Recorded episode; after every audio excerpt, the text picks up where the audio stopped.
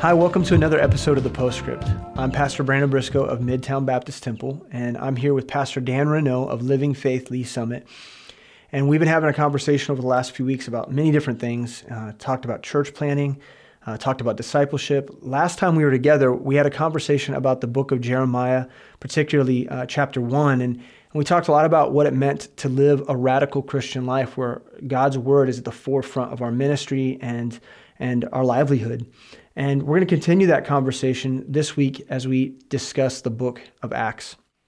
So, Dan, welcome back. Here we are again. Thank you. And uh, you've been in Acts the last few months, mm-hmm. and I'm preaching Acts in uh, in Kaya as well. And so I thought we should have a conversation about what God's showing us in Acts. And and so I, maybe the first question would be, what are some of the things about Acts that stand out the, the most to you, or that, that have been the most impactful as you've studied? Well, I think when it comes to our, our type of churches, we, we love to, to get into the doctrine and to make sure that our, our, our, the people of our churches understand proper doctrine out of the book of Acts, which is a transitional yeah. book. And that's now, when you say that, can you just explain? When we say that Acts is a transitional book, practically what do we mean by that? So if someone is hearing that for the first time and they're thinking, well, Acts is just another book of the Bible. What's, what makes it transitional? Ex- explain that. Well, we're transitioning from the Old Testament to the New Testament. We're transitioning from the Jews to the church. Mm-hmm.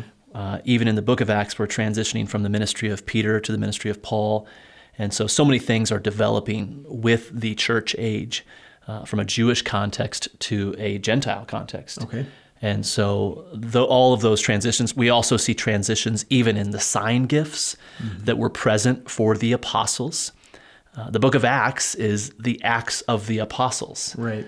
Uh, we see how the Holy Spirit of God was working in the lives of the apostles, not in the same context as how we would be serving Christ today, but, but in these men uh, we see how God was working through them, mm-hmm. uh, and so th- and that was a transitional time. It was it was a very special moment as the church was being developed, and so for us as we're going to preach the Book of Acts, we need to make sure that our people know that. Yeah, so they don't see Acts as a formula for the church, but a historical record for the church that shows us w- what what happened, what took place that led yeah. us to this to where we're at now. Yeah, Luke, uh, Luke is writing the the author of Acts. He's writing a historical account of the apostles, mm-hmm. of, of what God was doing during this time. And so we don't want to look at it from a doctrinal standpoint. We can we can gather great doctrine from the book of Acts. We know that. Right, right. Uh, but we want to subscribe to Romans through Philemon for the doctrinal books for the churches because they're written to the church. Mm-hmm. And so the book of Acts is a historical book. It's transitional in nature. And so that's important when, yeah. when we discuss that. But more than that, one of the critical things that I see in the book of Acts, which is exciting, mm-hmm. is in the midst of adversity, in the midst of, of great attack, of opposition, the apostles were diligent to obey God. Mm-hmm. They just obeyed God. Uh, and, and, I think that, that, that's something that, that our church needs today. We, we need to see examples like this of men who hazarded their lives. They, they completely gave up their own agenda because it didn't matter anymore.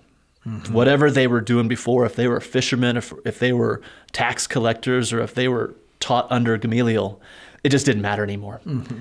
Uh, Paul says that his life, you know, all these things that he gathered before, it was like dung. Yeah he, it was just garbage.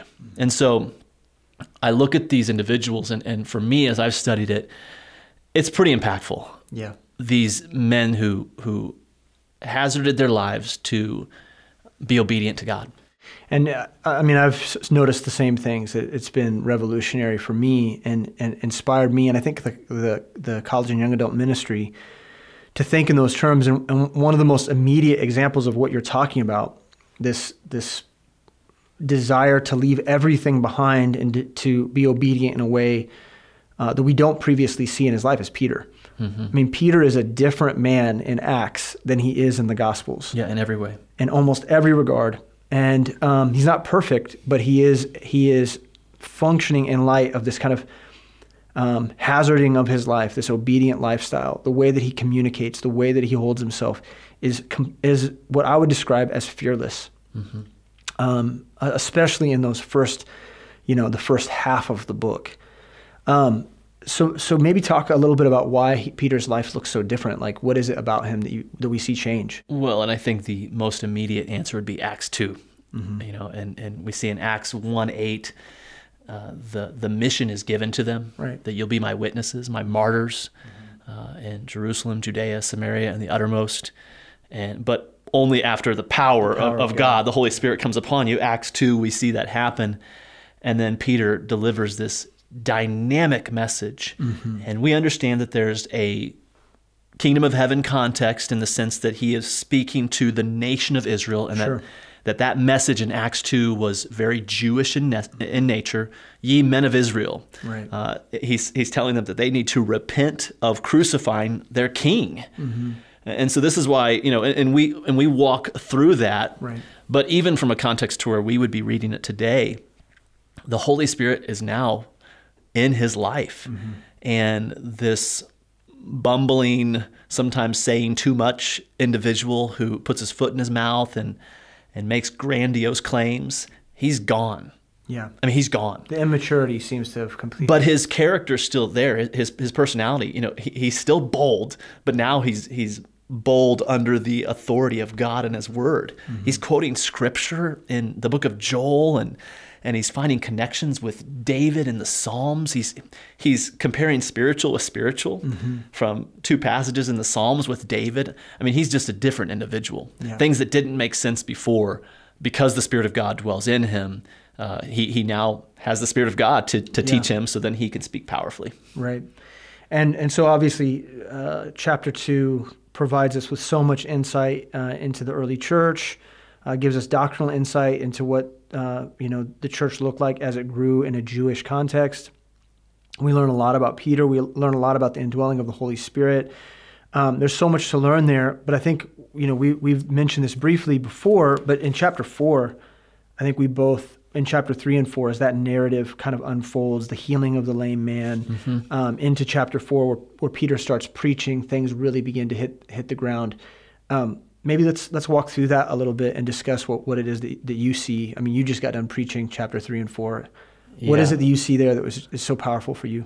Well, and I, I think what we, we find is this: there's this lame man who is seated outside the temple. Mm-hmm. He, he can't even find his way in. He has friends who have brought him to the temple, but he is lost in his sin. He still has no way to to make it in. Mm-hmm.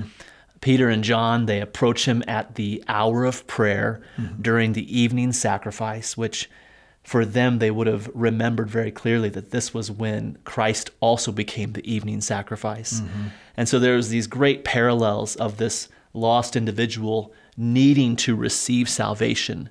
And what better time than at the time of prayer and the sacrifice of our Lord and Savior Jesus Christ?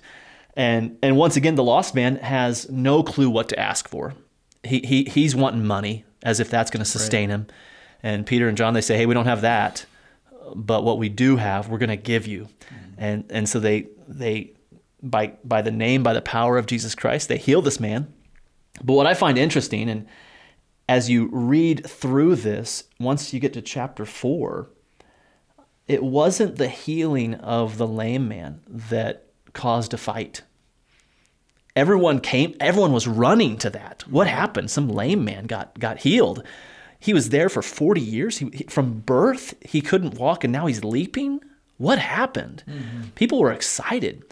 And, and i find even from an inspirational standpoint that for our churches today we just go gaga over experience. Mm-hmm. if we have a good church experience well that's just fantastic. Nothing could get better. And and even the people of, of israel had no problem with with the experience. Mm-hmm. But what they had a problem with was when Peter opened his mouth and began to teach and preach to the people Jesus Christ and the resurrection. And that is when the opposition came. Mm-hmm. And I think, it, you know, the, the, the healing that takes place there, the, uh, the testimony of this one man, I think also is interesting in that it cre- does create a platform uh, for other people mm-hmm. to hear the gospel. And Peter took full advantage of that. And then what we see is, is you know, especially concerning this idea of Peter being a changed man, um, is he's just incredibly vocal. and uh, and and explicit. I think is one of the things that we have to focus on is how explicit his terms are as it concerns Jesus Christ and the, and and the gospel uh, of repentance and belief. Yeah, he's not vague at all, and, and and I think that's where we shortchange God so often is is when someone has a powerful testimony to give, and and whether Peter is the one giving the testimony for the lame man or the lame man wants to do it himself. Uh, we sometimes want to shortcut God, or, or we don't want to go into the details. And what we're doing is we're we're we're robbing ourselves of this wonderful opportunity to to to see God grow in in a, in a new person. And so when you think about Peter's response, he was very specific in nature. He says, "Are, are you talking about this guy, this man who was healed?"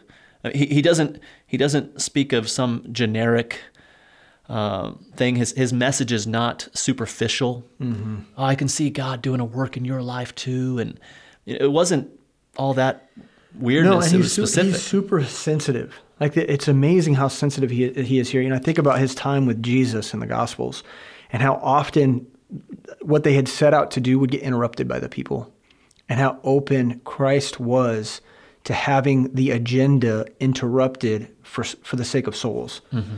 You ha- you see Peter and John; they're on their way to worship, which is a very noble and important thing. But this man speaks to him. And I, and I love this passage where it says, Peter, fastening his eyes upon him with John, said, Look on us. And he was sensitive what, to what the Spirit was doing in that moment, and he spoke. And because he chose to do that, it, it opened a series of events that he, he couldn't have anticipated, but it gave him a platform to speak the gospel with com- complete uh, liberty to a larger crowd of individuals because he was willing to acknowledge this one situation. And I think that's that's a really important yeah, and, aspect. and I think uh, this guy was forgotten. He was a mm-hmm. nobody. Mm-hmm. There was no point in giving him any credence.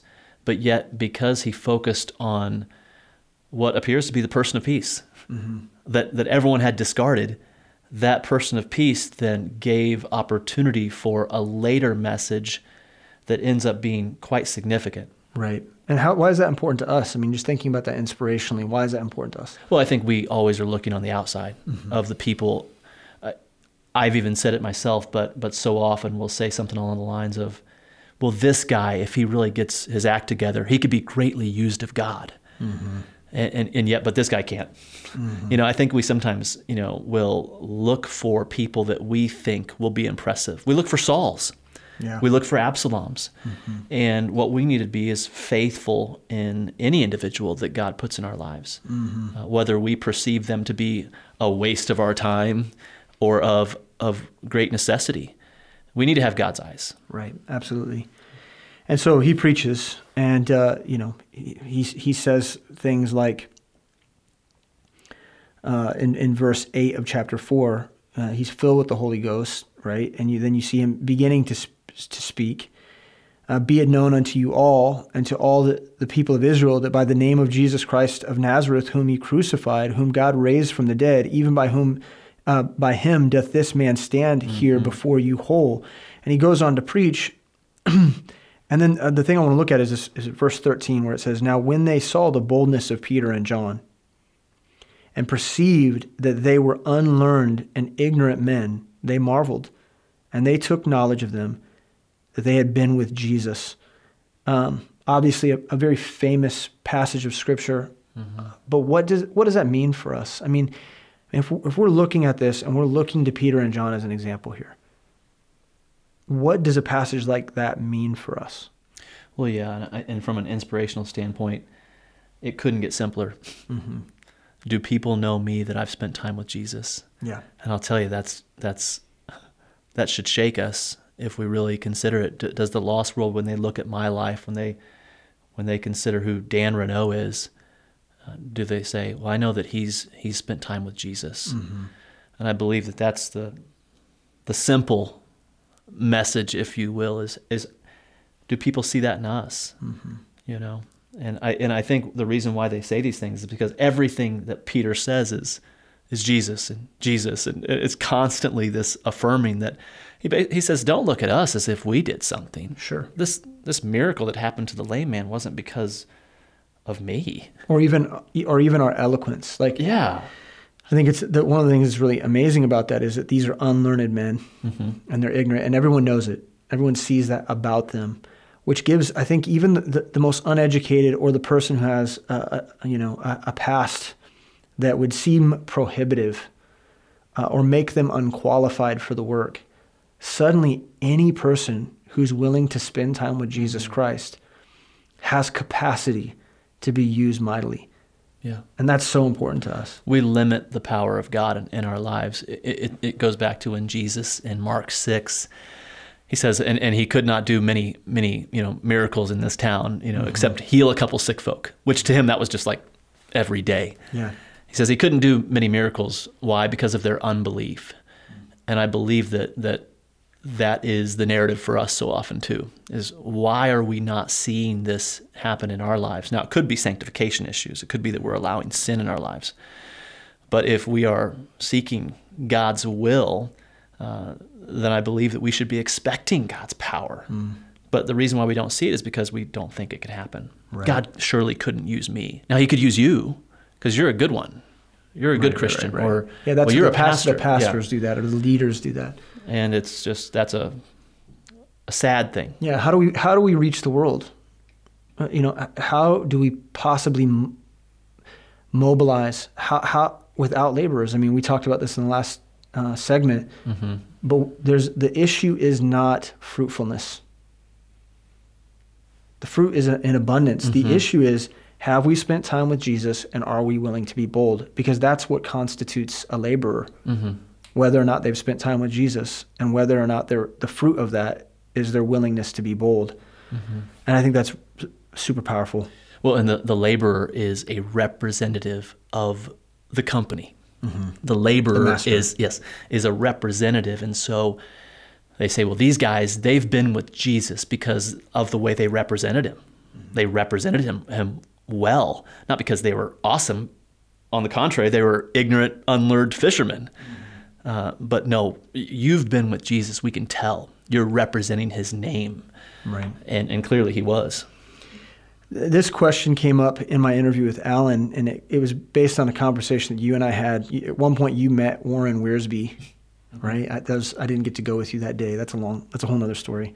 But you met Warren Wiersbe, and, and so I had a conversation with Alan Shelby about um, about the the concept of revival, and what what does it take for us to come to a place of revival again, another awakening, or a um, you know a, a time of of um, our, our, our faith being reestablished in the world. And um, maybe tell us about that story when you were when you were talking with Wiersbe. What he when he was talking about um, uh, about revival. Well, yeah. So a privilege, Yeah, incredible privilege to Sure. to be asked to even go there, and and he's this humble man and lives in the middle of Nebraska, and and uh, just yeah, just a wonderful experience. But go downstairs to his library, and it's incredible. And so we're walking around there, and he's telling us some stories, and uh, with a man of full, of great integrity. yeah. He's And- kind of a grandpa type. Of Oh figure. well, yeah, yeah, and so just it was a privilege, but and so I'm thinking of, of I'm gonna try to ask him a question, mm-hmm. and so I said, "What does America?" And he didn't even let me finish it. You know, I, I was You're mid sentence. mid sentence, and he says persecution. Mm-hmm. He doesn't even he doesn't even wait. For, he goes, "I don't care what the rest of your question is. The answer is persecution." And I thought, okay. Yeah. And and I left considering that. He says, "I don't care what how the question ends. The answer is persecution." That this is the the answer to the apathy that's found in the church today. It's pretty eye opening. And so I think about that statement in light of a book like Acts. How does that inform your perspective, inspirationally in particular, on what's going on in the book of Acts? I mean, we could even make an argument there's an aspect for which it's doctrinal, um, that persecution begets fervency.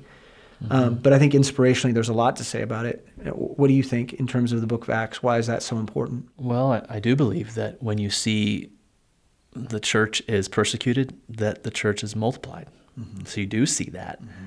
Uh, you also see that when the church is persecuted, that there's a scattering, mm-hmm. whether whether inadvertently or on purpose. Sure. We could talk about that some other time, but right.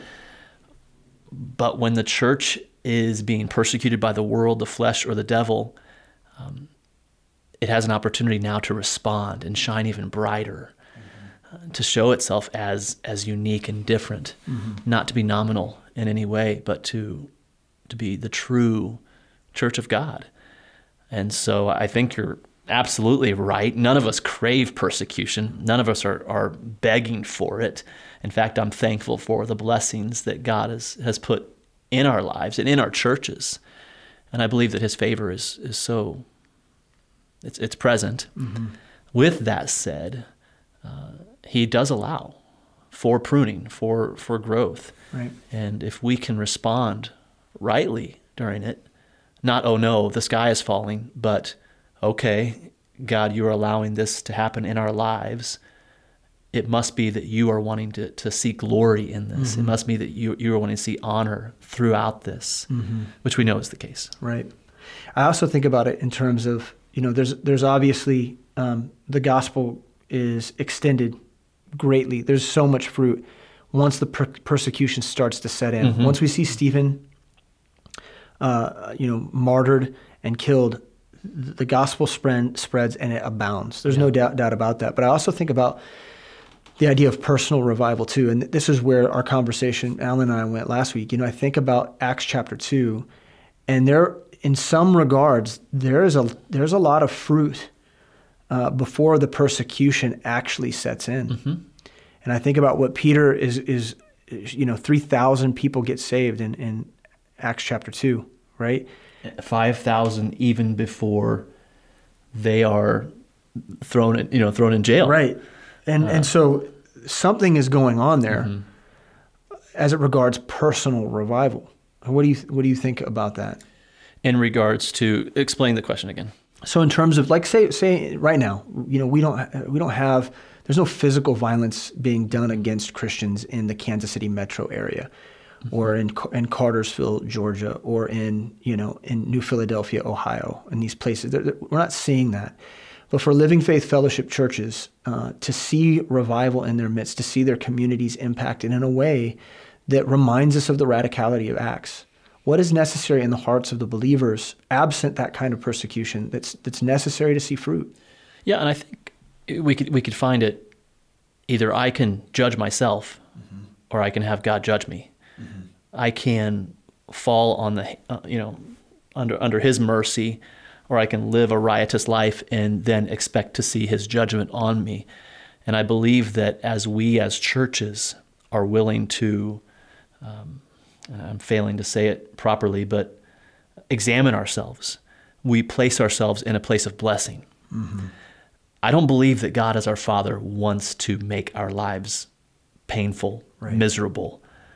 I believe that persecution and loss is to bring us to a place, to bring our communities, to bring ourself to a place where we realize all we need is Him. Mm-hmm. But I don't believe that God is in heaven just hoping to like make my life miserable. No. He wants to make it joyous and, and blessed and happy and wonderful to be His child. That's what a father does.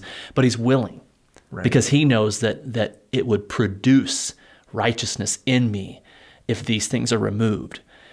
And I believe that there was mercy given to the, the Jews in, in the early church before the persecution started to see would you, will you, will you obey? Right. And I believe that as we obey God, and we've seen this in discipleship, you see a person who starts to obey God and their whole life gets turned around and, and they start to do it God's way and right. surprise it works. Well, my life starts to make sense. Mm-hmm. And I believe God gives us those seasons. Right and you know, it also makes me think about how the uh, the, the church in Antioch was established.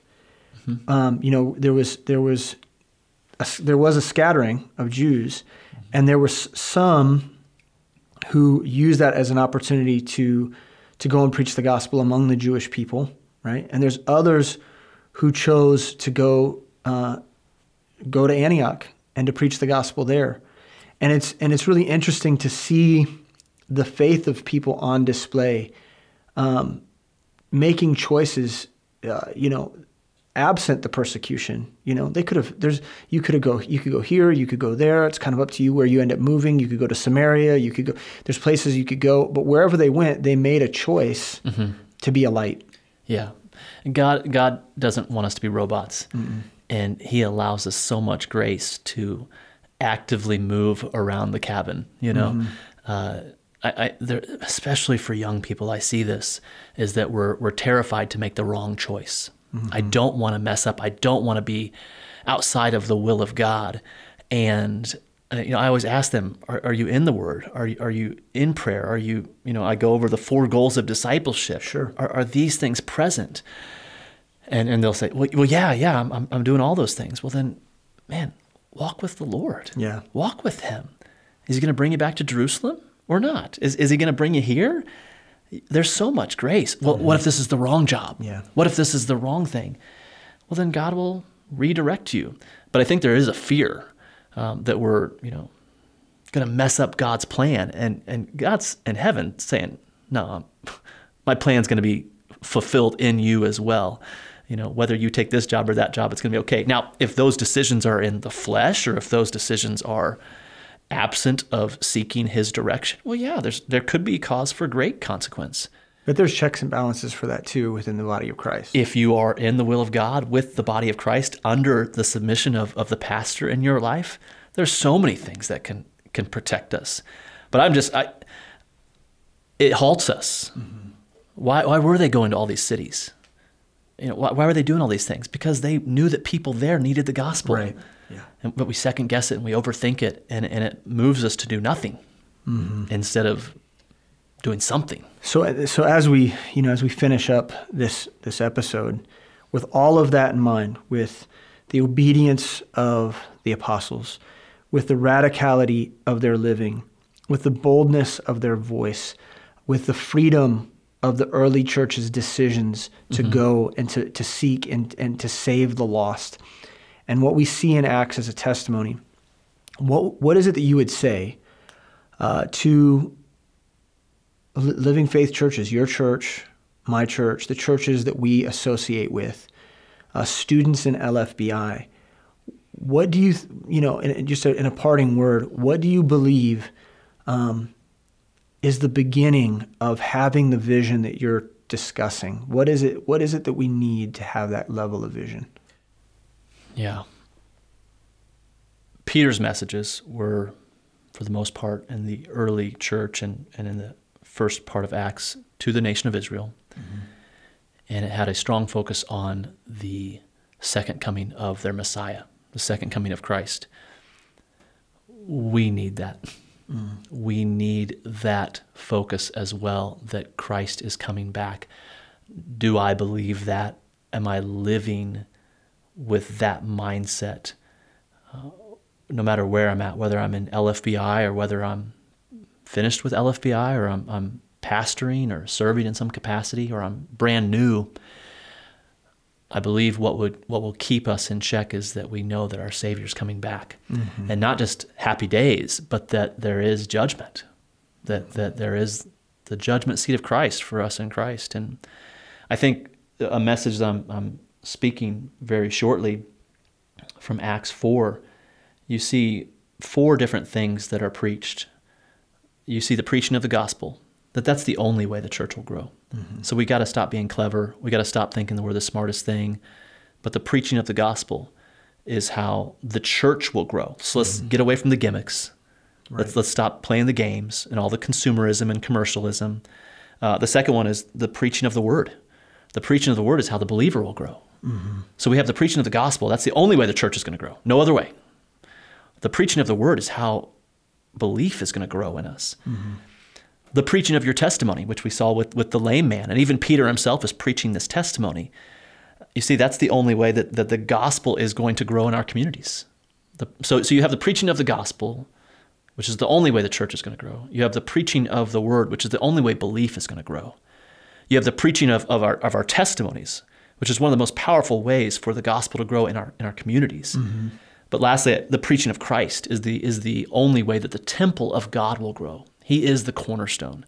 And if we build upon anything else, upon not upon the gospel, not upon the uh, the word, not upon Christ, even the testimony of what God has done in you, uh, we we should not expect success uh, at this time in our lives. So, so you're saying that that what we need is faith with urgency, and that we need to be willing to preach the gospel and to preach in, in every regard the truth of God's word mm. um, to a lost and dying generation with the same the same exact motivation that we see among the apostles. It's right there. Yeah. It's not hidden. And, and, and Luke does such a great job of telling it in this storybook fashion. Mm-hmm. It's exciting to read. Let's join up. Yeah. Let's I'm be a part you. of it.